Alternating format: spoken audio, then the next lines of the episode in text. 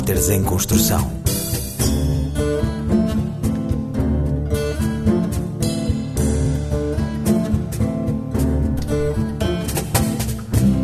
A liberdade é um tema intrínseco ao ser humano.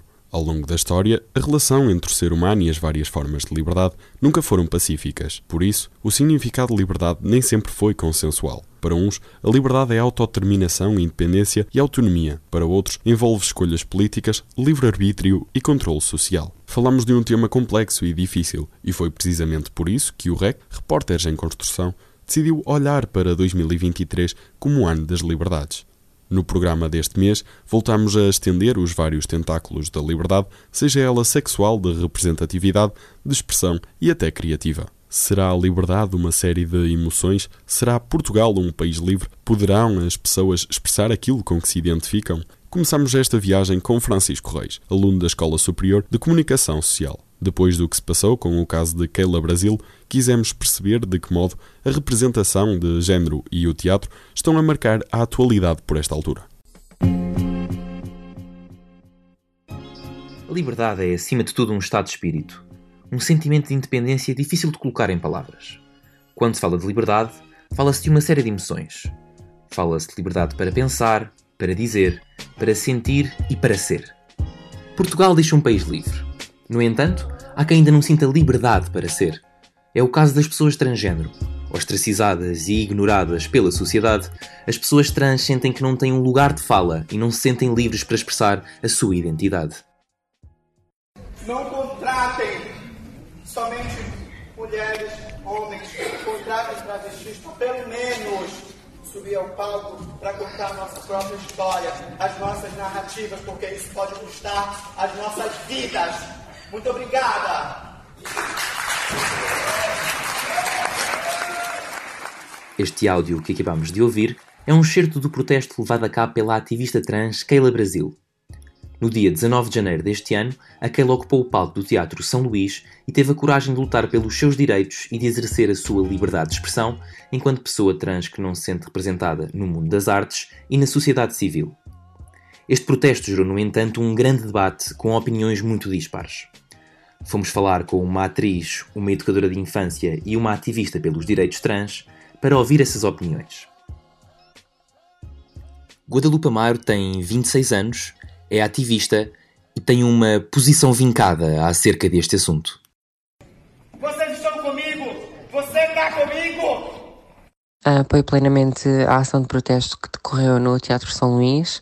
Apoio a Keila Brasil e todas as ativistas trans que criaram o movimento que precedeu essa ação. As pessoas trans têm sido historicamente negados direitos e oportunidades. Acho crucial não só que haja mais representatividade positiva, não é? Que haja histórias de pessoas trans contadas, seja no teatro ou na televisão, nos cinemas, uh, que as humanizem, que contém a realidade do que é ser-se trans, além de uma sátira. Colocar um homem cis a representar uma mulher trans, intencionalmente ou não, passa sempre a mensagem ao público de que mulheres trans são homens mascarados de mulher e é esse tipo de ideia transfóbica que uh, está na base de toda a violência que, que mulheres trans sofrem e que, em último caso, e em muitos casos, demasiados, as mata. Sara Faria tem 43 anos, é educadora de infância e, ao contrário do Guadalupe, não concorda totalmente com a forma como este protesto foi feito. Em relação ao acontecimento de São Luís, acho que hum, todas as causas são dignas de serem defendidas e, e ainda mais causas de minorias que não são reconhecidas. Mas para mim a questão é a forma como foi feito o protesto porque além de interromper uma peça de teatro e de, do trabalho de, de, alguns atores, interferindo também na liberdade deles, uh, acho que pensar que no teatro só poderíamos representar aquilo que somos retirava toda a lógica e essência do que é representar. Joana Seixas tem 43 anos, é atriz e acredita que este protesto foi importante para lançar o debate acerca da causa trans. Eu acho que é um protesto complexo, não é nada simples. Obviamente que o que é muito importante e é o alerta lançado é que a comunidade trans tem que estar envolvida nessa narrativa também para se mudar um bocadinho a narrativa que é contada. O protesto em si, eu acho que teve o grande mérito de colocar no, no centro de discussão todas estas temáticas. O teatro é um lugar da transgressão, da sua origem. A origem é transgredir, portanto, transgredir com tudo. Para mim não faz qualquer sentido no teatro existir o politicamente correto. O que não quer dizer que dentro do teatro não deve existir uma sensibilidade e um respeito e um envolvimento de todos os atores da sociedade. E os atores da sociedade também envolvem as comunidades que são minoritárias, como por exemplo a comunidade trans. E portanto, ao não respeitar, não é uma questão do politicamente uh, correto, é uma questão de não os envolver também. E isto eu acho que não tem que ir para a discussão do politicamente correto bom será o dia, não é? Quando chegarmos a esse momento em que não se tenha que estar a falar se o ator é trans ou não é trans. Claro que para já vamos ter que desenvolver novas narrativas sobre as personagens trans. É. Isto é, se calhar, o próximo passo. E é isso que eles estão a reivindicar neste momento: é mudem a narrativa, por favor. Goste-se ou não da forma como foi feito este protesto, a verdade é que esta reivindicação levou a uma discussão fundamental e, neste momento, o importante é debater esta questão e ouvir o que as pessoas trans têm para nos dizer. Sejam nossos aliados. A liberdade de expressão em Portugal ficou marcada pelo 25 de Abril. No entanto, há países onde essa liberdade ainda se encontra muito reduzida. No Irão, a opinião não é livre e as mulheres não podem vestir o que bem entendem, desde que o regime autoritário tomou conta do país. Rafael Ambrósio e Clara Pires, alunas da Universidade do Algarve, procuraram compreender o que significa não ter liberdade de expressão através de Roya, uma mulher iraniana que cresceu no Irão, mas que agora vive em Faro. A mulher iraniana quer sentir o que é mergulhar no mar com biquíni, com um fato de banho e sentir a água do mar no corpo. A mulher iraniana não tinha esse direito. Há já 34 anos que a iraniana Roya caminha em terras portuguesas.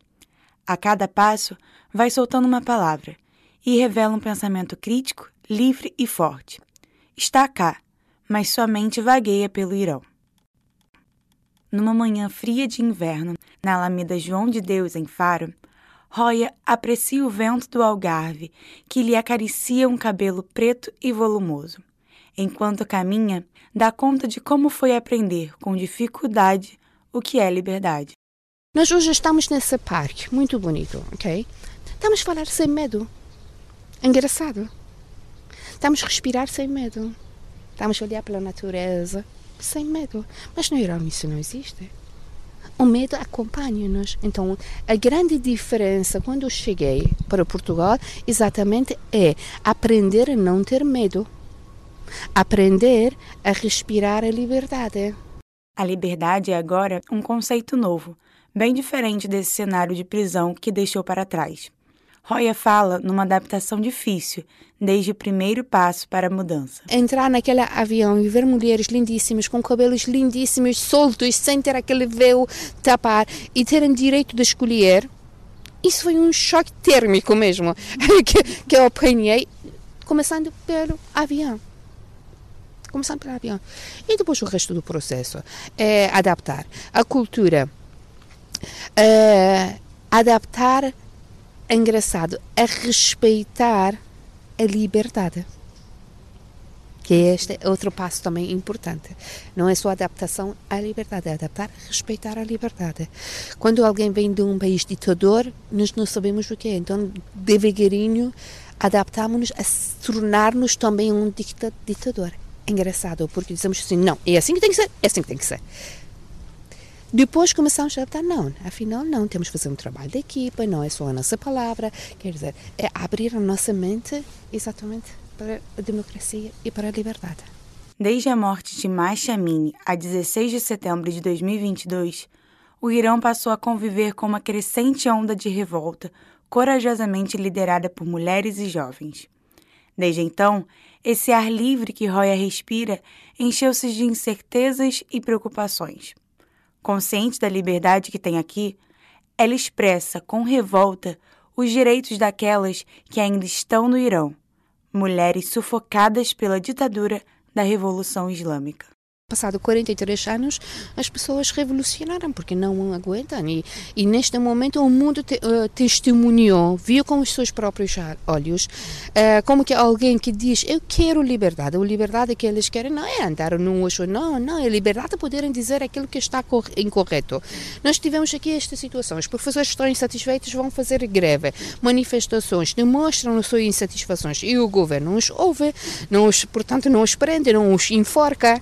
E, e isso que acontece no Irão, eles são contra o sistema e eles enforcam, eles torturam, eles violam. Portanto, é isso a realidade. Imaginar crianças no verdadeiro cenário de guerra é entrar numa realidade muito distante, mas existente não só no Irão, mas em muitos países que se tornaram prisão. Roya fala de mulheres que têm direitos tão básicos ainda negados, e que isso faz lembrar o porquê de muitas lutarem e de todas as lutas que ainda estão para vir. Para Roya, o caminho para a liberdade começou há 34 anos. Para milhares de mulheres iranianas, ela diz que a liberdade ainda é uma longa caminhada por percorrer. Como elas neste momento estão prisioneiros, ok? Desejam mostrar o cabelo.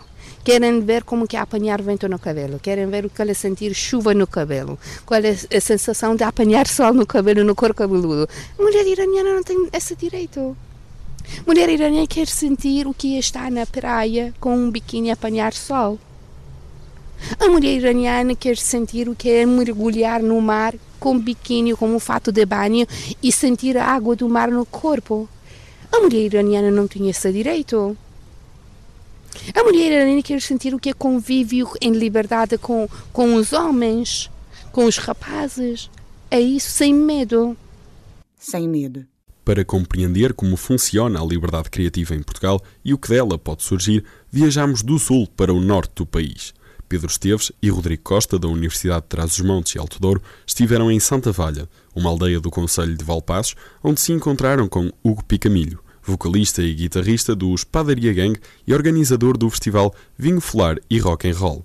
Há quem o chame o último punk transmontano.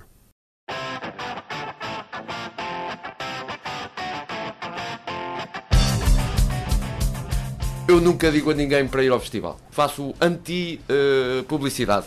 Estás a ver? Porque uh, uh, se tu disseres a um gajo não, ele diz: Não, eu posso ir. Ah, então não posso. Hum. É, é uma contrapublicidade da situação. É desta forma que Hugo Picamilho promove aquele que é para muitos o melhor festival de música do país. Considerado por alguns como o último punk transmontano, Picamilho recebeu-nos na sala de ensaios dos Padaria Gang e contou-nos alguns pormenores sobre o movimento que é o vinho, folar e rock and roll. Como nós eh, não gostamos de estar muito parados, eh, resolvemos fazer um... É um festival. O princípio era para uh, divulgar as bandas que havia na altura em, em Valpaços. Entretanto, a cena começou a desenvolver-se, começámos a montar uh, o festival e no princípio aquilo era só para, para, para grupos regionais, vá, de, de, de Trás-os-Montes, mas começou a, a ganhar uh, pujança e agora temos grupos estrangeiros e alguns do. Pronto, por, isso é que, por isso é que eu digo sempre sou punk por causa do do it yourself. Não é? Por exemplo, oh, não há festival. Não há festival. Aqui, aqui não há luz. Há gerador. A ideia do festival surgiu de forma espontânea, ainda assim os organizadores do Vinho Fular e Rock and Roll inspiraram-se no conceito do Duna Jam. Este festival italiano realiza-se desde 2006 em locais aleatórios. Eu, eu copiei a, a, a ideia do Duna Jam, um festival cá em, hum, na Itália, Sicília, e aquilo era em na praia, num cliff, uh, no meio do, do, monte, numa casa abandonada, e eu olhava para aquilo e disse: Fogo, porque é que nós conseguimos fazer esta cena? Eu conhecia os técnicos de som, os gajos tinham umas aparelhagens, os gajos tinham umas bandas, vamos fazer essa cena. E no primeiro ano tivemos prejuízo de 80 euros. Foi o único ano que nos deu prejuízo a cena. E é um festival de borla. E a, e, a, e a, cena de nós o trazemos para lá foi por causa disso. Tipo, fogo, se eles conseguem fazer lá na Itália esta cena, porque é que nós não conseguimos fazer aqui no Rio do Gorgoso? Apesar de ser uma ideia original e bem recebida até aos dias de hoje, o Rio do Gorgoso não foi a primeira localização do festival. As primeiras edições eram realizadas no centro da cidade de Valpaços, num formato que não ia ao encontro do modo alternativo das edições mais recentes. O palco do Vinho Fular e Rock and Roll era um palco com pimba, boeda grande. Ganhávamos muito mais se fôssemos tocar sempre lá ao, uh, à festa de Valpasso fazendo a, cena, só que nós não estamos aqui para ganhar dinheiro, nós queremos é, é fazer o, o, movimento.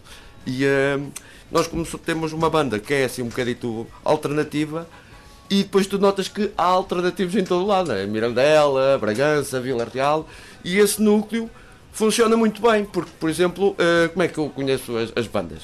É de ir tocar ao, ao, aos sítios, conhecer o pessoal, e é muito mais fácil para mim uh, depois, olha, queres vir a tocar ao, ao Vinho Fular e Rock and Roll?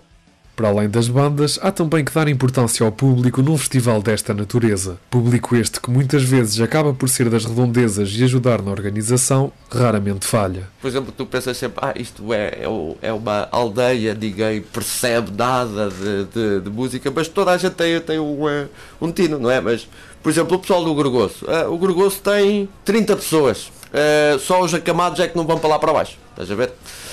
não podem sair de, de, de, da cena e ficam em casa sozinhos até à meia-noite ou assim. O discurso do Hugo Picamilho pode parecer irónico, mas a verdade é que todo ano há vestígios de um festival de rock em Santa Valha. No Café da Aldeia, ligamos o microfone para perceber o que é que os habitantes acham sobre o evento. Acho uma coisa boa, acho que tem boas atitudes, tem bons progressos para a aldeia. Eu acho que as aldeias, se não tiverem progresso, não são nada. Temos que ter progressos não é deixarmos as aldeias isoladas. Faz conhecer mais a aldeia através de, desse evento. Faz interagir mais eh, as pessoas, as pessoas vêm de fora e não sei o quê. Há pessoal eh, mais velho a ficar connosco até de manhã. É um festival eh, interativo para toda a gente. A edição deste ano já tem data marcada e promete ser mais uma noite espírito punk em pleno traz os montes. Embora ainda não haja horários nem cartaz, que nem sempre devem ser levados a sério e só o desenrolar dos acontecimentos ditará o alinhamento dos concertos, pode esperar-se que neste festival de entrada livre haja vinho, fular e rock and roll. Bem, para, terminar, uh, o, o, festival este ano vai se fazer dia 1 de julho, que calha no primeiro sábado sempre de julho. Não marquem na agenda ou arranjem outra coisa para fazer, que eu não vos quero lá. Tá bom, assim?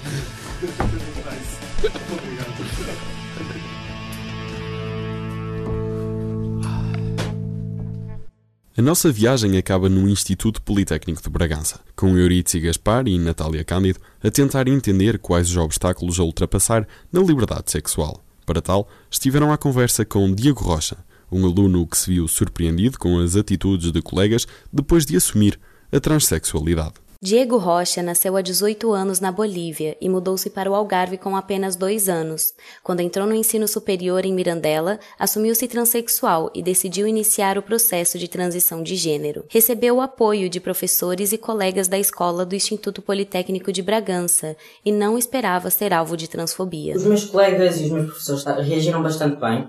Eu, antes de começar o processo de mudança de nome, Uh, eu já tinha informado os meus professores e eles mudaram os meus nomes nas listas de chamada de atendimento, toda a gente respeitava os meus pronomes. Diego foi surpreendido quando um dos amigos que sempre teve ao lado mudou de atitude. O meu colega e eu antes éramos amigos e ele parecia ser uma pessoa assim muito tranquilo, até que começou a ser um bocado mais intrusivo e começava até a seguir-me para todos os lados, começava a tentar ver o que é que eu fazia, controlar-me e eu afastei-me dele até que há pouco tempo uh, ele mandou-me mensagem, mas eu não queria ter nada a ver com ele porque já me sentia muito desconfortável com a maneira que ele me estava a tratar, então eu decidi uh, não lhe dar muita conversa e aí ele começou a ficar chateado. A amizade dos dois logo foi esquecida e a situação escalou para agressões verbais. Uh, para além dele já me ter tratado com os pronomes errados, ele começou a dizer que pessoas estranhas tinham pena de morte em alguns países. Disse, disse para eu continuar a esconder as mamas, para continuar a cortar os pulsos, coisas assim bastante fortes. Após os ataques, Diego tentou conversar pessoalmente com o agressor, não teve sucesso e só piorou a situação. Foi então que decidiu fazer uma denúncia na PSP de Mirandela, mas foi novamente surpreendido. O meu colega já estava lá a tentar meter uma denúncia contra mim, mas o meu colega já estava muito agitado e estava só a gritar comigo e o polícia estava a gritar para nós os dois, a dizer que nós tínhamos de resolver aquele assunto como adultos, que nós não éramos já crianças de 16 anos, como se o facto dele me ter dito aquelas coisas não fosse absolutamente nada e fosse uma discussão de crianças. E fez-me bastante triste porque estava a pensar que a polícia me iria defender. Uma semana depois fui meter a minha denúncia, quando já estava mais calmo, e fui também com o meu pai, porque não me sentia segura estar a ir sozinho. Diego contou com uma rede de apoio de familiares e amigos durante o processo. Duarte Nascimento frequenta a mesma licenciatura em jogos digitais, também é transgênero e foi uma ajuda fundamental. Uh, por exemplo, eu também houve uma altura em que eu peguei no telemóvel dele, fui eu comecei tipo a, a mandar as mensagens. Pai dei-lhe apoio como amigo, não é? Estive lá para ele. Oh, claro que me senti mal, porque também não é? acaba sempre por me afetar a mim e ver que tipo ele nunca fez nada àquela pessoa e a pessoa tipo só lhe fez aquilo por uma estupidez. Ambos amigos já foram alvo de preconceitos e preferem não dizer que são trans para evitar novos ataques, uma situação que causa impacto na saúde mental dos estudantes, que acabam por não se sentir confortáveis com os próprios corpos. Tive uma experiência que foi uma vez que tipo fui levar a minha injeção da testosterona. O homem que me estava a aplicar na farmácia perguntou-me porque é que eu estava a aplicar. Eu expliquei-lhe que era trans e do nada ele tipo Aquilo é uma injeção que tens que dar mesmo bem devagar. Senão, tipo, pode ter problemas. Ele, tipo, do nada, ele só deu aquilo, tipo, tudo uma vez. Tipo, não me disse mais nada e eu fui-me embora assim. E se calhar não devia ter dito isto. Se ninguém souber, ninguém te vai fazer perguntas para hoje, ninguém te vai ofender nem insultar e talvez agredir. E é mais por aí que eu tipo não digo a ninguém. Ruth Couto é professora na Escola Superior de Comunicação, Administração e Turismo e representante da Comissão de Igualdade, Inclusão e Diversidade do Instituto Politécnico de Bragança e lamenta que as diferenças nem sempre sejam respeitadas. Também que a Comissão sempre tem um papel em promover uma cultura de inclusão, não só a nível sexual, racial, tudo, todas as dimensões dessa inclusão. Por isso é que nós, a Comissão é Igualdade de Género, Inclusão e Diversidade, precisamente para abranger vários aspectos. Ah, o nosso papel é um bocadinho transmitir, desmistificar algumas coisas e para que toda a gente de facto possa viver a sua, a sua pessoa e a sua personalidade em liberdade e com respeito dos outros. Um estudo feito na Universidade do Arizona mostra que nos últimos anos a taxa de suicídio aumentou 30% entre jovens e adolescentes. Os homens trans são os que mais se destacam. A transfobia continua a ser um problema e pessoas transexuais apenas desejam viver em liberdade e igualdade.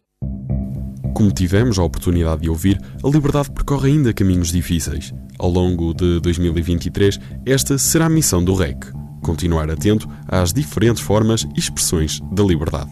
Neste programa do REC participam os alunos Francisco Seixas, da Escola Superior de Comunicação Social de Lisboa, Pedro Esteves e Rodrigo Costa, da Universidade de Trás-os-Montes e Alto Douro, as alunas Rafael Ambrosio e Clara Pires, da Universidade do Algarve, e Euritzi Gaspar e Natália Cândido, do Instituto Politécnico de Bragança. A edição foi de João Barreiro, jornalista da RTP. A coordenação foi de Fábio Ribeiro, Francisco Sena Santos e Miguel van der Kellen, do REC. REC Repórteres em Construção.